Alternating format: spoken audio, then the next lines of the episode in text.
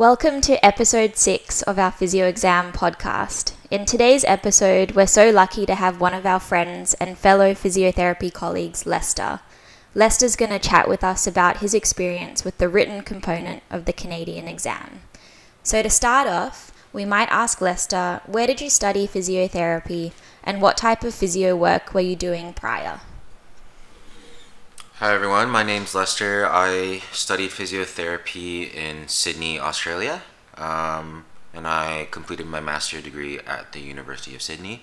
Uh, prior to studying for the written exam, um, I had worked in private practice as well as a casual in a private hospital setting, so I kind of got a mix of um, both types of work, uh, and I had stayed there for about a year prior to moving home to take the written exam. And when did you sit the written exam? Uh, I sat the written exam in May 2018. And with the written exam, how long before did you start studying? Was it a few months or just a month before? Um, so I just remember coming home around February of 2018, and I got all my registration um, details figured out, and I started to study right away. So I, I'm pretty sure I spent about two months and a little bit just really preparing for the written exam. Yeah, that's pretty similar to me. So it took me about eight to ten weeks to study for the written. Um, so I know in my personal experience, I found it really difficult getting started with my study. So, how did you get started with studying for the written exam? Um, well, I definitely had to ask around um, with any any resources that uh, any of my colleagues or friends had. Um, so I do recall having to ask around to, to get some guidance as to what to focus on, just because I think as a international graduate, you uh, don't necessarily know what the expectations are for the exam, whether it be the written or the practical, and so um, it definitely helped to get some guidance from friends and uh, peers. So I I did the same exam as Lester, but I, I didn't actually know he was writing the same one as me. Um, so I actually don't know the answer to this question. But Lester, were you still working uh, while you were studying uh, for the theory exam? So I had studied probably for about one month, and um, after that I had started to work part time um, in April for a month leading up to the actual May written exam. And then I saw you at the exam location. That's right. Uh, so, what are your thoughts on working and studying for the written exam? I think it's I think it's okay. I mean, like just coming from an Australian education myself, personally, I would say that there are quite a few similarities. Um, just with the Australian and Canadian systems. So I think the transition in that way is not too difficult. That being said, I think um, I I do I do still think that it's quite important to really try to study full time um, because obviously if you obtain an interim registration prior to working, which is only possible in BC. Mm-hmm um, if you don't pass the exam, then you basically, um, you know, obtain your registration license for, for no reason at all. So I think it's important to actually focus primarily on studying. And if you can work a little bit prior to and you feel like you're ready for the exam, then then great. And when you mentioned studying full time, how many hours a day were you studying coming up to the exam? Oh, um, I felt like, I mean, there was a study guide that I had used.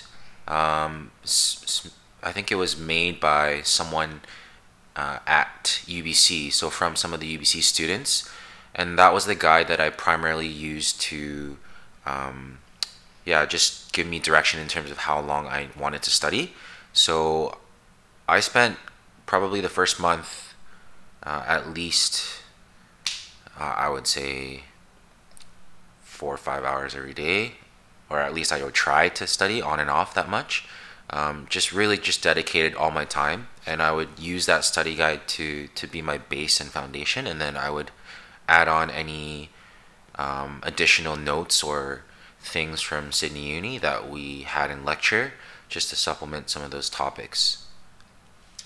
Um, so coming onto that written exam for myself, like I was still confused as to whether or not I passed or not. I wasn't 100%. I wasn't confident with that. Mm-hmm. Um, didn't know how you felt. Um, but do you have any tips for fellow internationally trained physios out there planning to sit the written exam? Mm-hmm. Um, I feel like it definitely, I do agree, it is definitely one of those exams where when you come out of it, you're not 100% sure um, in terms of how you feel, whether you, you passed or you didn't pass.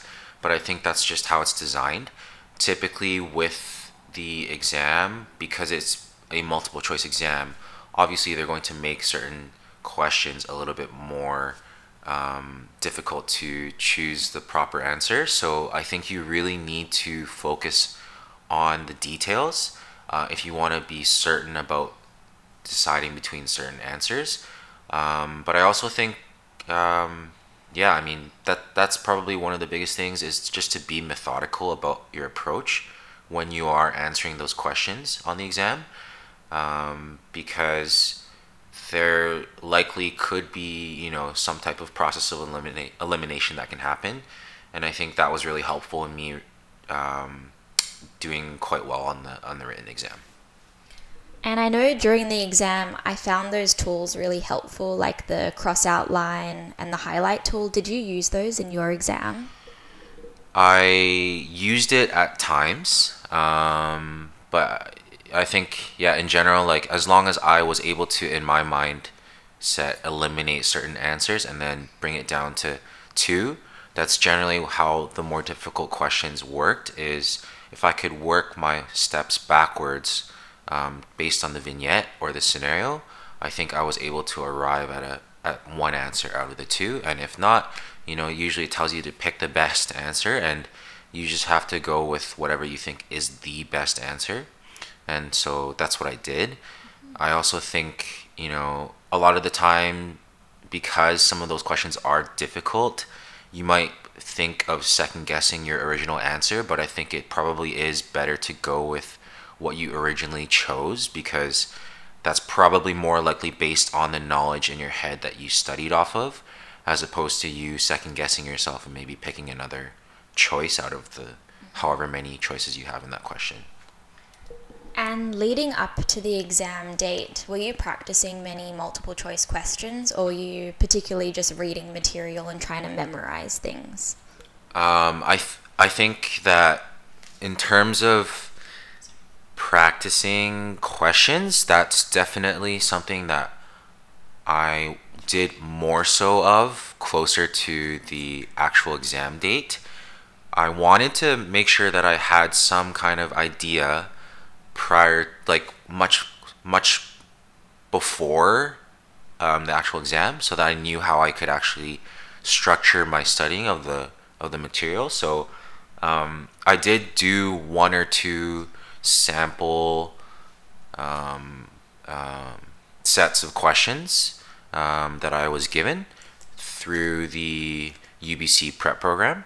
Uh, and that kind of helped me understand what their expectations were of the exam. So I definitely did do that throughout my two months of studying, but I spent a lot more time on the material for the majority of the um, study time in my two months, and then closer to the date, that's when I really started to hone in on doing more questions. So I got practice as to how I could kind of use my clinical reasoning to arrive at the right answer.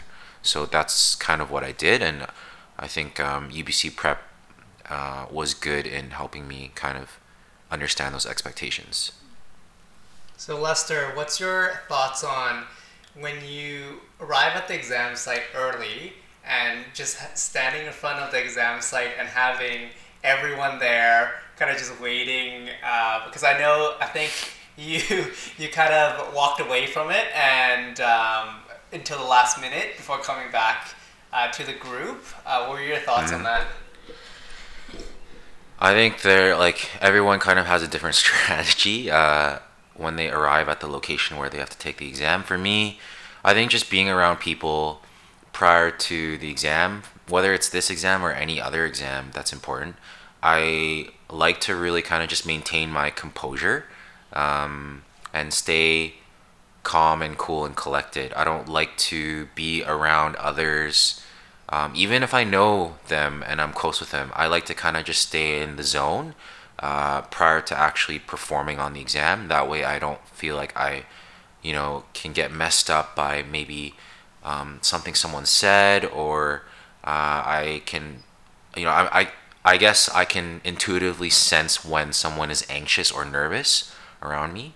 Uh, I think that's fairly easy for myself personally, and so I think being around that environment would not be beneficial for me in terms of performing for the exam. So that's why I chose to sort of kind of do my own thing prior to walking in. So I think that's that's a good tip for people is to just if you like to talk to people, um, you know, and just help that helps you calm yourself down, then that's great. Find someone that that's beneficial for as well. But I think if you're the type of person like me, who's probably a little bit more introverted um, and likes to kind of be in their own thoughts, then I would say stay away from that and, and make sure you do well in the exam. And I know before any exam that I sit, I'd always listen to one of my favorite songs, like a pump up song. I mentioned that in a previous episode. Do you have a pump up song for yourself? Oh, I don't know. I, have a, I don't know if I have a specific pump up song, but I definitely will listen to music to calm myself down. Um, I listen to a whole bunch of genres, so not not anything specific, but I'll listen to something on the way there. Um, yeah, just do whatever I got to do to calm myself down. nice.